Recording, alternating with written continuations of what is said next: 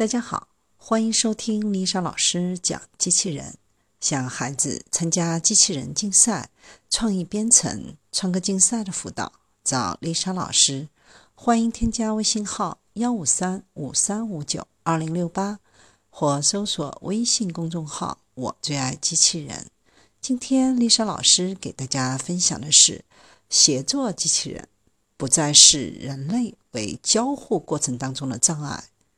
莱斯大学的研究人员希望通过环境难以预测的复健、手术和训练等交互任务，帮助协助机器人。协作机器人 Cobot 的设计初衷是为了保证在与人类一起工作时的安全性。协作机器人的工作非常出色，但他们不够聪明，无法做到超出其编程动作序列以外的任何动作。因此，当人在与机器人一起工作时，碰到机器人时，机器人就会暂停。只有确认安全或者人重启机器人，他们才会继续完成任务。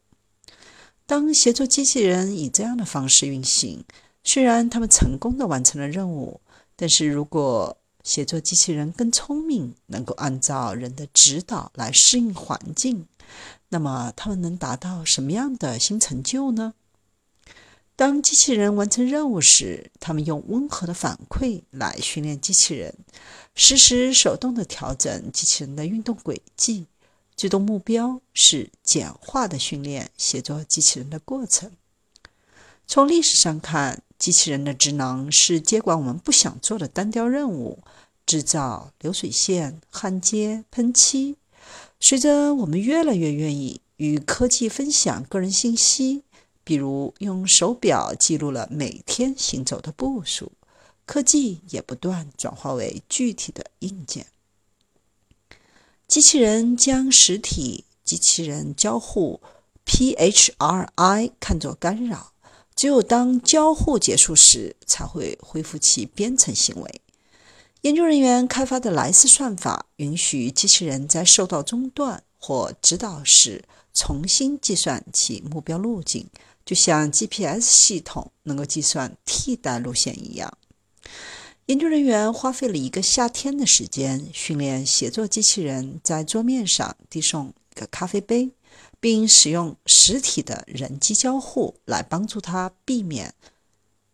同时，机器人的手臂还要保持足够低，以免杯子掉落。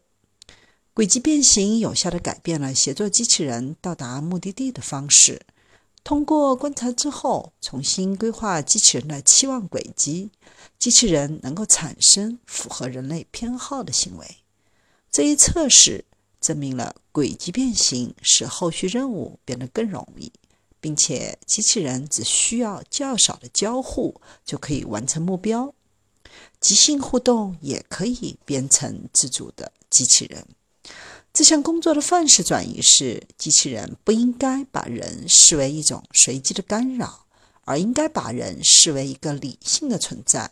人的交互是有原因的，人试图传达一些重要的信息。